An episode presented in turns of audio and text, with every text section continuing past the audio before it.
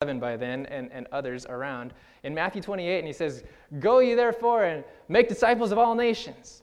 Was Jesus introducing some brand new, cutting edge methodology of redeeming and rescuing the world? In other words, is discipleship or making disciples, is that merely a New Testament phenomenon? And I asked this question, I was just kind of battling this out with God, and you know, He gave me a very clear answer no way. In other words, this New Testament phenomenon really has Old Testament background, Old Testament framework. And so that's what we're going to do today. I'm just going to kind of lead through a series of, of scriptures that God just kind of put some pieces together in my own, own heart and mind. So if you have some paper, feel free to start writing because we go all the way back to the beginning. All right, Genesis chapter 1. Genesis chapter 1. So we're going to go from Genesis to Malachi, if you can believe it. Genesis chapter 1, verse 26 you probably already know this without even looking at it. Genesis chapter 1, verse 26, and I'm reading from the New King James Version. Genesis is the first book of the Bible. If you've gotten to the table of contents, you've gone a little too far. Genesis chapter 1, verse 26. When you're there, say amen. amen. All right, the Bible says this is the sixth day of the creation week.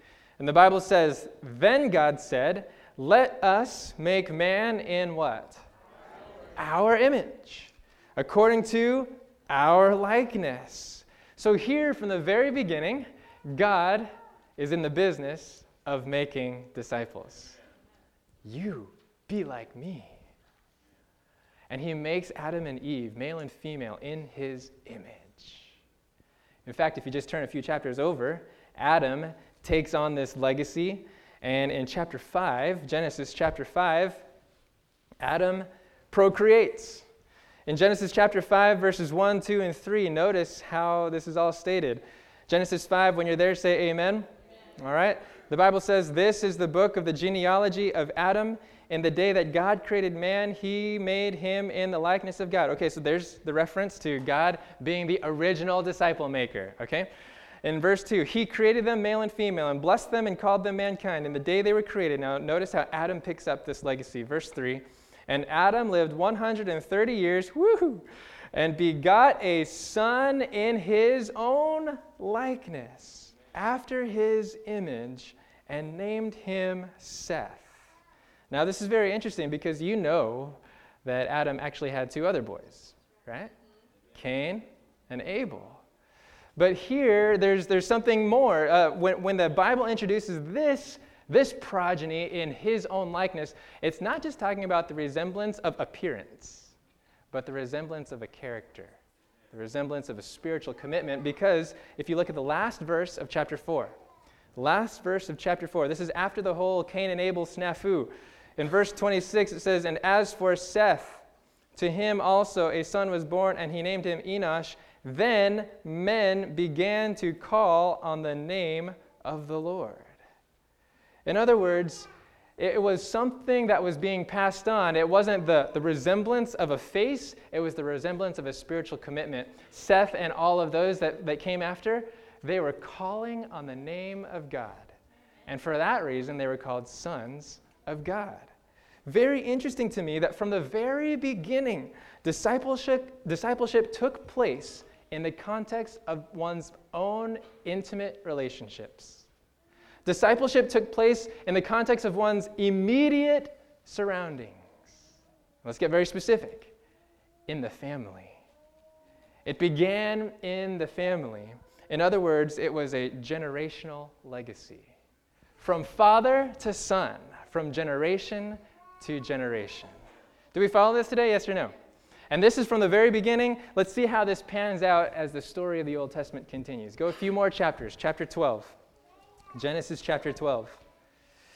Genesis chapter 12, we are introduced to a character. His name is Father Abraham, we like to call him. But in chapter 12, he's known as Abram. Genesis 12, verse 1. When you're there, say, I'm there. How did Abraham experience discipleship? Verse 1 Now the Lord had said to Abram, Get out of your country, from your family, and from your father's house to a land that I will, what? Show you. In other words, God is in the disciple making business again. Hey, you get out, follow me, because I'm going to show you where to go. All right?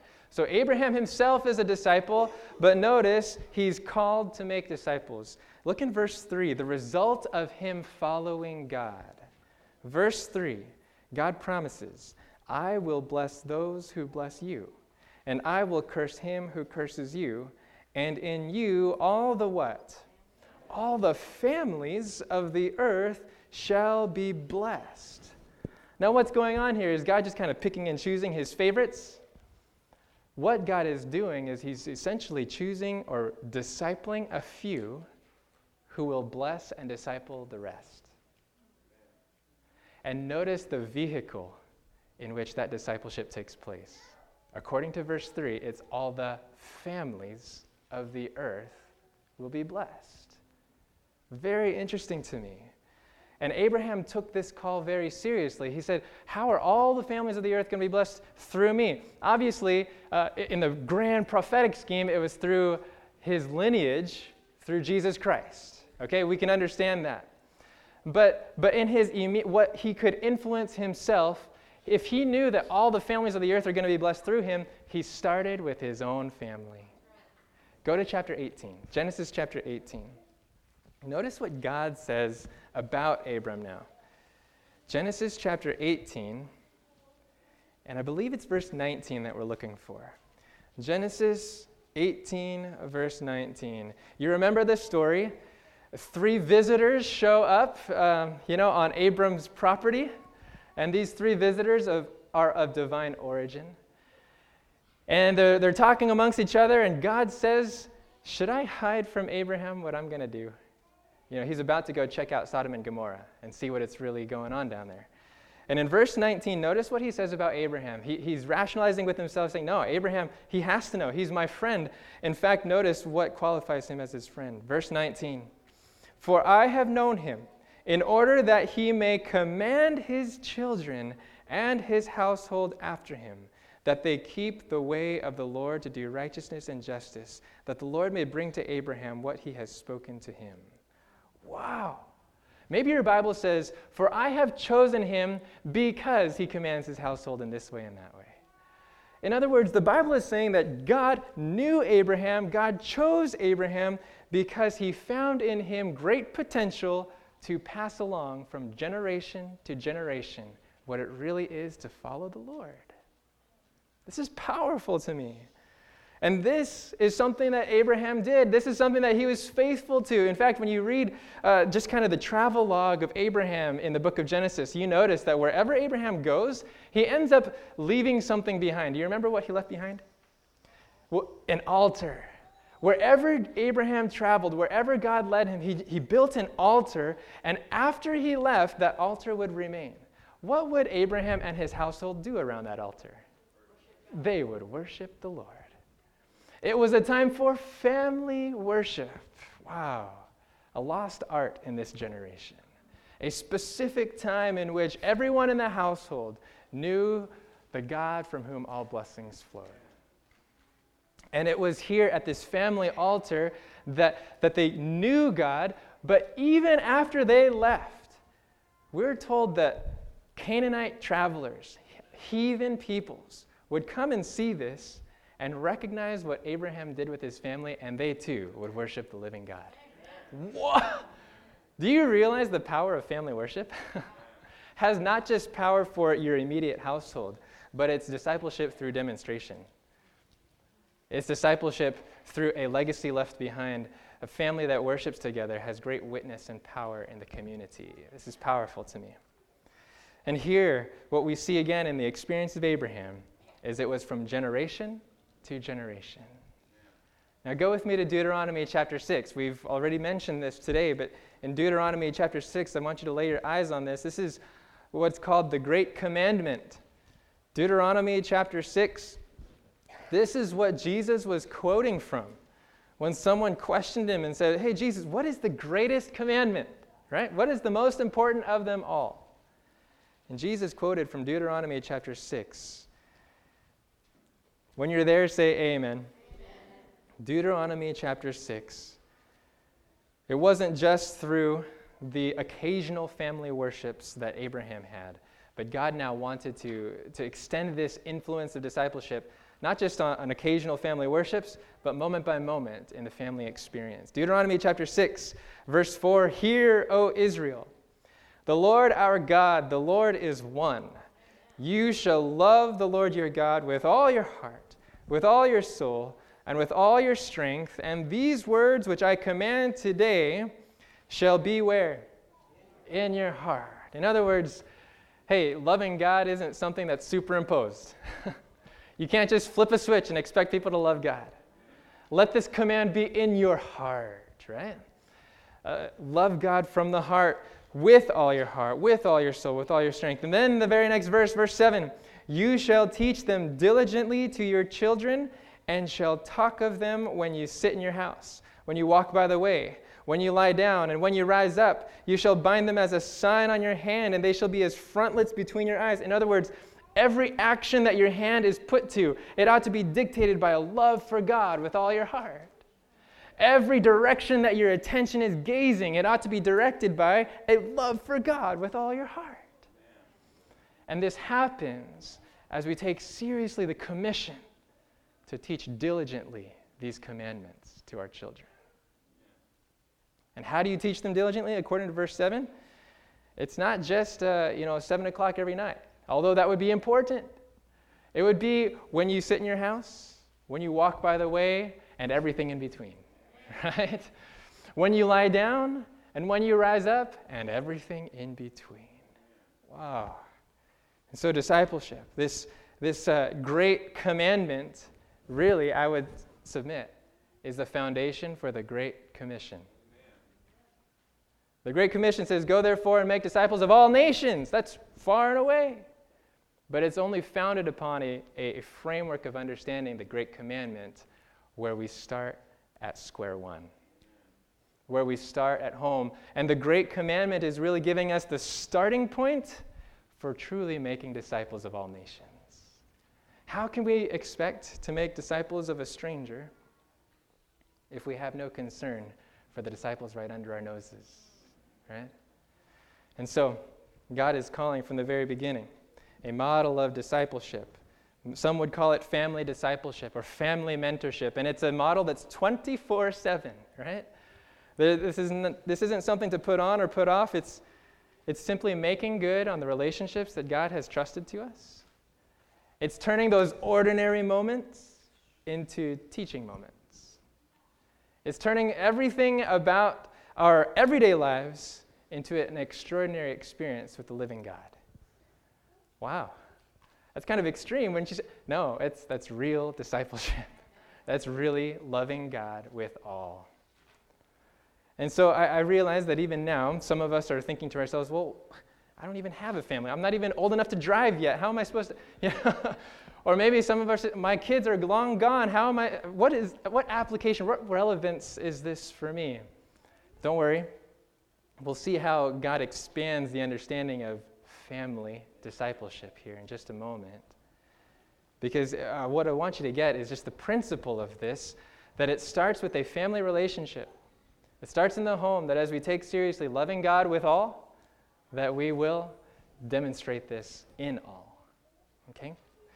And so, realize that our ability to mentor these young people that are in our spheres of influence, we'll use general terms now.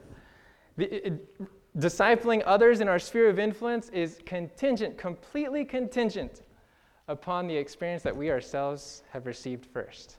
We've talked about this before. We can only give what we've first received. That's why, you know, verse 7 of teaching these diligently to your children is preceded by verses 4 through 6. Love the Lord your God with all your heart. It starts from the inside out. Do we follow today? Yes or no? Yeah? In other words, if I expect those in my sphere of influence to love God with all their hearts, it can only happen as I love God with all my heart. If I expect those in my sphere of influence to bind the love of God on every action and on every attention, it can only happen as I've bound the love of God on every action of mine and every attention of mine. And so, this is the call of, of 24 7 family discipleship because committing to disciple our family, committing to disciple our sphere of influence, ultimately, it's a commitment to be discipled day by day. It's a commitment to be a disciple ourselves. All right.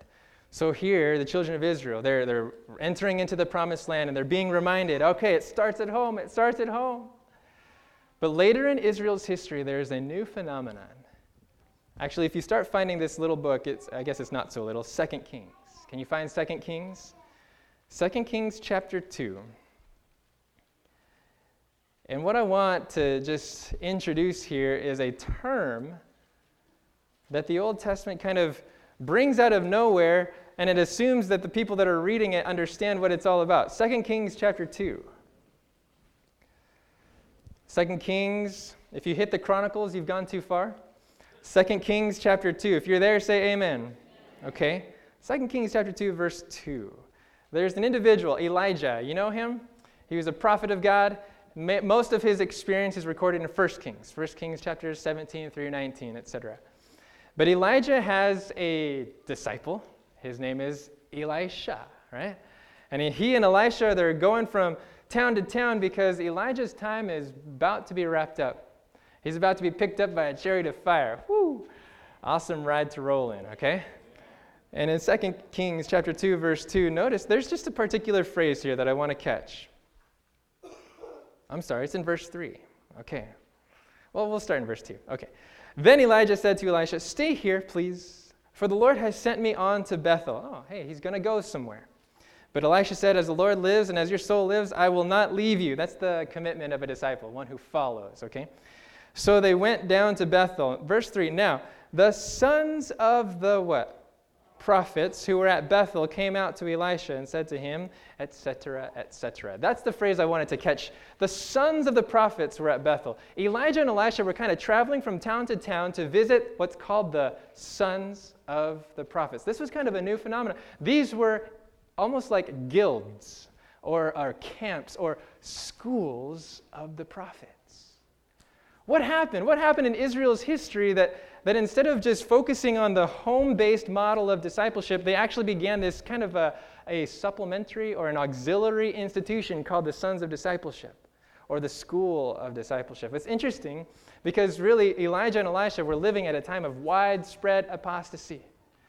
The people of God, generally speaking, had lost sight of who the true God was, and they, they had a tendency to worship false gods. They had a tendency to worship the idol of Baal, etc. And in the face of this widespread apostasy, God used Elijah to kind of rekindle these, these schools of the prophets. And I would say, not to substitute for home based discipleship, but to complement. Do you understand what I mean?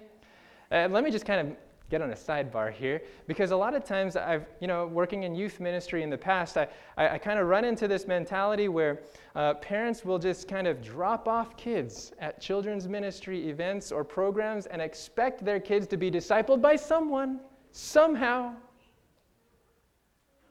when the effort isn't being pushed at home as well.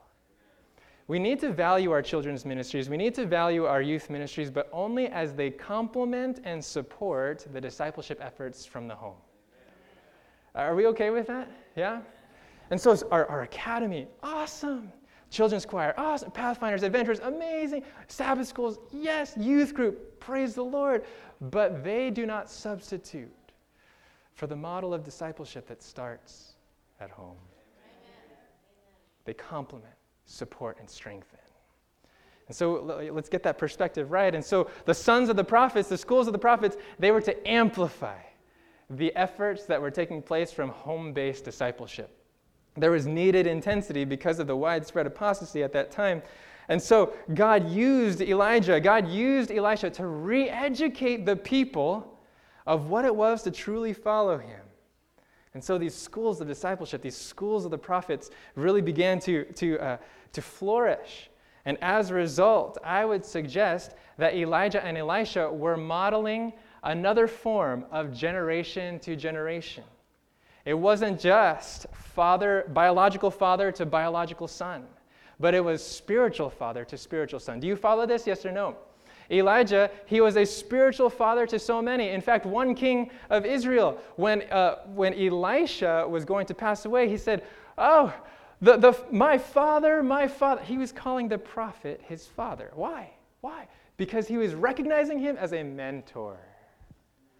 And so, this idea of father, son, yes, it started in the home, but it even included more than just the home. So, maybe you don't have a child living with you at home. Friend, you may be a spiritual father or mother for a spiritual son or daughter. God is calling for generation to generation discipleship. And here, Elijah is kind of the forerunner of this in the Old Testament, at least in this period of, of Israel's history. And what's interesting to me is that if you remember correctly Elijah's experience, he didn't always roll like that. He didn't always have a disciple trailing along behind him. Do you remember this? In fact, when he was on Mount Carmel, he felt like he was the only one. And when Jezebel was running for him, trying to kill him, he felt like he was the only one. And when he ran to Mount Horeb, seeking that his life would be over. He said, God, I've had enough. Jezebel is out for me, all the prophets of Baal, and I'm the only one left. And God speaks to him in a still small voice. You remember this, 1 Kings chapter 19. He speaks to him in a still small voice. Says, What are you doing here? right? That's the question that God says, What doest thou here? according to the King James. And in 1 Kings chapter 19, God gives him three tasks and they're all about discipleship. Go anoint this king of Syria. He will lead the rest of this push against the prophets of Baal here. Go anoint this king of Israel because he will do what you couldn't finish. Go anoint Elisha. You feel like you're all alone? Well, start investing in other people. Elijah was on his own verge of apostasy. And God calls him back by saying, Go disciple people, go make disciples. And it's interesting to me that Elijah is used later on, not just to disciple Elisha, but now he's raising up schools of discipleship all over the place, from city to city. This is radical to me. Because a lot of times we are on the verge of our own apostasy, thinking we are, oh, what am I doing this for? And God wants to call you back and say, go disciple somebody. Go disciple somebody. And he's using that family model, which I think it's interesting. It's called sons of the prophets. Right? That's a familial term. Sons of the prophets. And so now we see that, oh, generation to generation, this family discipleship isn't just about biological father to biological son. Nor is it just about uh, generation of older age and generation of younger age, but maybe generation of mature experience and generation of less mature experience. Do you follow that today? And Elijah kind of spearheaded this himself. Now, later on in the Psalms, you kind of get these ideas. You can write this down Psalm 71, verses 17 and 18. The psalmist says, Hey, even to my gray hairs. I, I won't go down until I declare the goodness of God to the next generation. Psalm 145, verse 4. I will declare it from generation to generation. All, all these kinds of things. The psalmists pick up these themes as well. But go with me now to Malachi. Okay, Malachi, the last book of the Old Testament, right before Matthew. Malachi chapter 4. And we see how Elijah becomes almost like this uh, anticipatory term for what God has in store for his people. Malachi chapter 4, when you're there, say, I found it. Okay, not yet. That's right. Took me a while to. Okay, here we go. Malachi chapter 4. Like I said, it's right before Matthew. Malachi chapter 4. These are the closing verses of the Old Testament. Malachi chapter 4, verses 5 and 6. When you're there, say amen. Okay. Malachi chapter 4, verses 5 and 6. The Bible says, Behold. That's the, that's the biblical way of saying, check it out. Behold, I will send you who? Elijah the prophet before the coming of the great and dreadful day of the Lord. Now we know that Elijah was translated. He was picked up by a chariot of fire, so he never actually saw the grave. Uh, but what God is saying is not that he's going to send an embodiment of Elijah here. He, he's, he's talking about uh, sending uh, the spirit and power of Elijah, the same message of Elijah. And in fact, we see historically speaking, uh, when John the Baptist's birth is foretold in Luke chapter 1, uh, the angel Gabriel actually references this prophecy. It says, Look, hey, hey, hey, uh, he's going to be filled with the spirit and power of Elijah to turn hearts to God. But let's keep reading here and, and notice how this anticipation grows. Behold, I will send you Elijah the prophet before the coming of the great and dreadful day of the Lord, and he will turn the hearts of who? The fathers to the children, and the hearts of the children to their fathers, lest I come and strike the earth with a curse. Now, this prophecy has deep theological significance, and we're not going to plumb the depths of it right now. Because, like I said, this has application to John the Baptist. He was a forerunner before Christ came the first time. And he prepared people's hearts, saying, Repent, for the kingdom of heaven is at hand, right?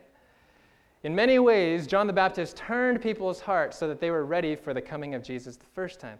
And in, an end time application, God is looking for a people who will rise up with that same power, that same message to turn people's hearts to God before the second coming of Jesus, okay? The same kind of, of message that you read about in Revelation chapter 14, those three angels fear God. Give him glory, for the hour of his judgment is come. Those kinds of things. Yes, we see that prophetically speaking. And so we're talking about, ultimately, we're talking about turning of, of our hearts to the Father's heart. Okay?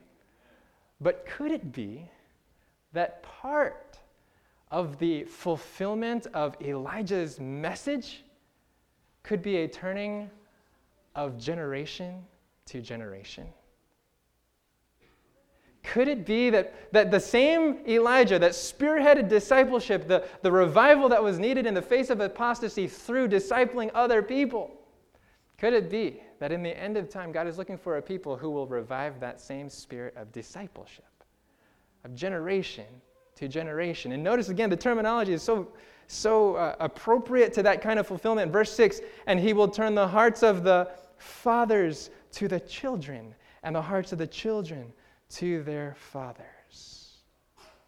So, in part, I believe, I would submit to you today that this, this anticipation of Elijah, this anticipation of an end time people who are going to turn people to God, they're actually also turning hearts to each other.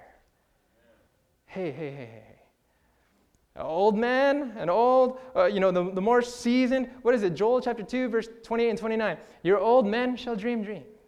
Your young men shall see visions. Your sons and your daughters shall prophesy. Friends, this isn't, this isn't about uh, one generation looking this way. Hey, I, I'm, I'm going that way. That's what I want. And then another generation saying, no, I, I would rather do that, you know?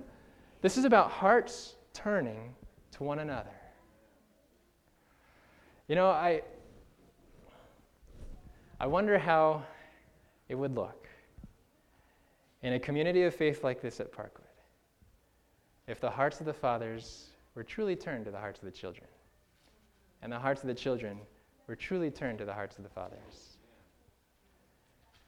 Someone reminded me of a phrase uh, recently, and uh, it kind of um, it kind of reflects maybe some some some uh, old school or old guard thinking. Um, and actually, I hesitate to even say it now. um, but the phrase was the children ought to be seen and not heard. Wow. And I, pray the Lord that that wouldn't be a, a mentality or an attitude that is concurrent here at Parkwood Church. Amen. You know, obviously, there are certain contexts where you'd rather be seen and not heard. Okay, we understand that.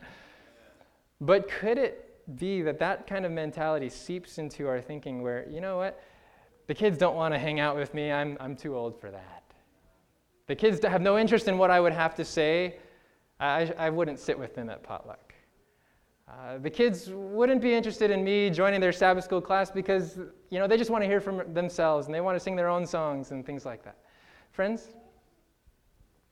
don't underestimate the value of your experience.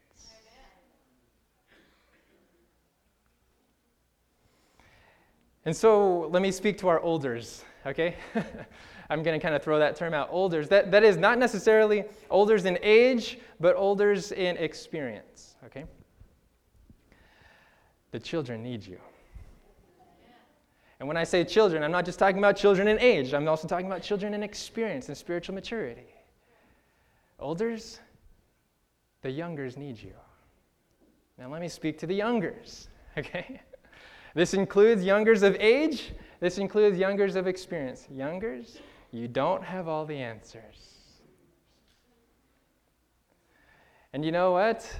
When the elders look your way because they hear something different, it's not because they're judging you, it's because they're concerned. And they have something to share with you. Olders, you may think that your experience is, is uh, out of date.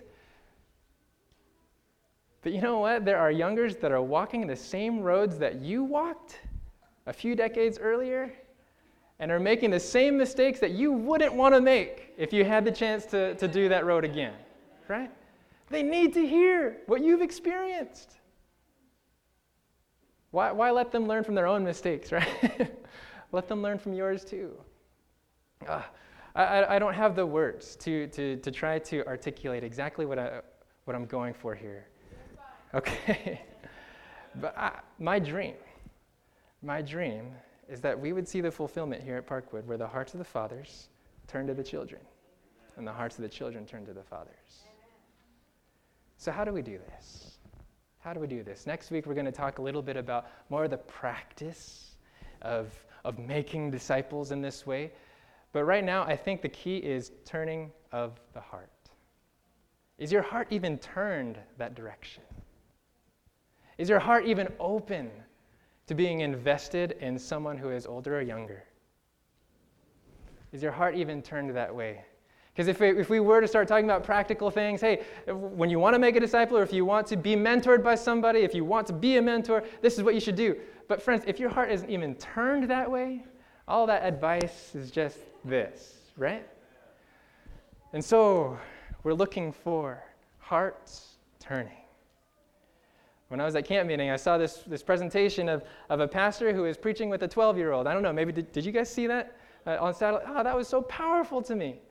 They were preaching together and, and they, they were talking specifically about this passage. And, you know, they kind of stood back to back and they said, you know, sometimes we think this way, and they took a step away from each other. And sometimes we think this way. But you know what? God wants us to turn. Amen. God wants us to turn, and that requires a certain humbling, a certain humbling of ourselves. Youngers, that we don't have it all. Olders, confidence to know that your experience is of deep value. Even if we don't know how to take it, that's okay. God wants our hearts to be turned. So today, let me just kind of throw out some applications. First, let's talk about uh, turning of the hearts within the home. Okay? Turning of the hearts within the home. Fathers and mothers, do not forsake your post. You may think it's too late, but it's not. The Lord has not come yet. Okay? Fathers and mothers, do not forsake your post. Do all you can to turn that great commandment to love the Lord your God with all your heart, soul, and mind, turn that great commandment into your daily experience. In your ordinary moments of the day, look for ways to teach the love of God. Okay? And next week, we'll talk a little bit more about some of these practices and stuff. But fathers and mothers, in your own household, don't forsake your post. Children, where are the children? children, you keep coloring along. No, I'm kidding. Um, children.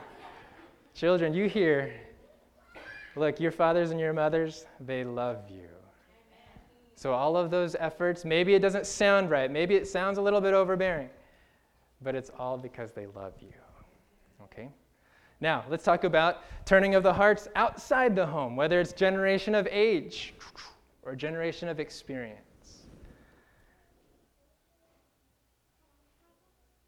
I lost my train of thought. Go ahead, share with us, Tony.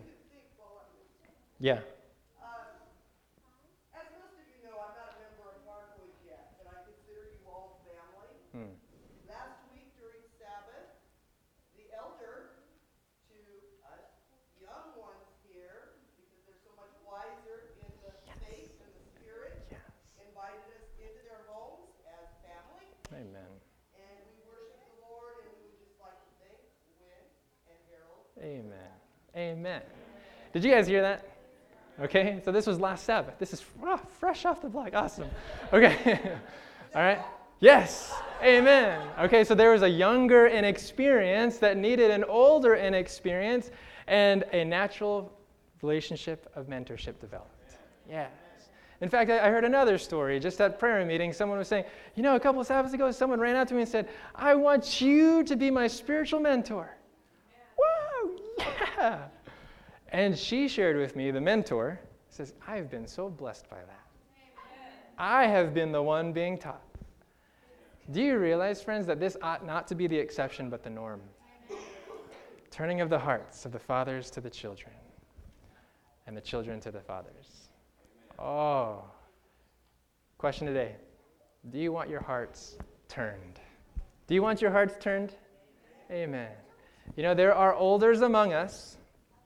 There are elders among us, and we need to make a commitment. Yes, I will be open to choosing and investing in a younger.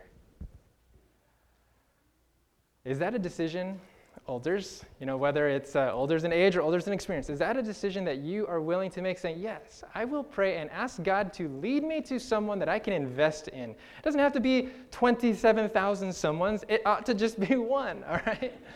All right, Elijah, Elisha, Moses, Joshua, Samuel, Eli, you know, okay, this, anyways, you get it. So, olders, okay? If that's your desire, you, you say, Yes, I, I recognize that in some capacity, whether biological or age or experience, I am a father, okay? I would like to pray that God would lead me to a son. Is that your desire? Uh, let me just see some hands, yeah? Amen, amen. Now the youngers are just kind of looking around like, yes, okay? All right. Now let me ask youngers. Youngers, whether it's an age, whether it's an experience, youngers, will you have the humility to say, I don't have it all together? And I would really appreciate seasoned wisdom. Can I see some hands today? I'm raising three, okay? Amen. Look, we are a generation. You know, uh, we often talk about generation to generation, you kind of classify people and stuff and say, look, uh, oh, our kids, you know, they're, they're the future of our church. And you know, to some degree, that, that's, I can understand that context, but do you know what that kind of says to the youngers? It says, wait your turn, right? When is that turn going to happen? Uh, it, you know, the thought crossed my mind, in some way, that's just saying that uh, the elders, you are the past of our church. What? No, no, no, no, no, no. We are the church. Amen. Okay? Amen. And so, friends, I want to see turning of the hearts of the fathers to the children, the children to the fathers. Would you just grab a hand of someone that's next to you? Maybe you don't even know them yet. but just grab a hand, put a hand on a shoulder, and we're going to pray together. We're going to pray that God would turn our hearts. Let's pray. Oh, Father, this is a prophecy and a promise all wrapped up in one, and now we are praying it, God. Would you please, in our experience, in our households, in our broader household of the Parkwood Church, oh Lord, turn the hearts of the fathers to the children and the children to the fathers. I pray, God, that you would give us the wisdom and the tact to approach this kind of intergenerational mentorship and discipleship. I pray that you would give us the love and patience to work with one another, to talk with one another, to show love to one another, even if it's in little ways, just oft repeated. Oh, Father, please turn our hearts, and may we be a disciple making family we pray in Jesus' name. Let the family say, Amen. Amen. Amen.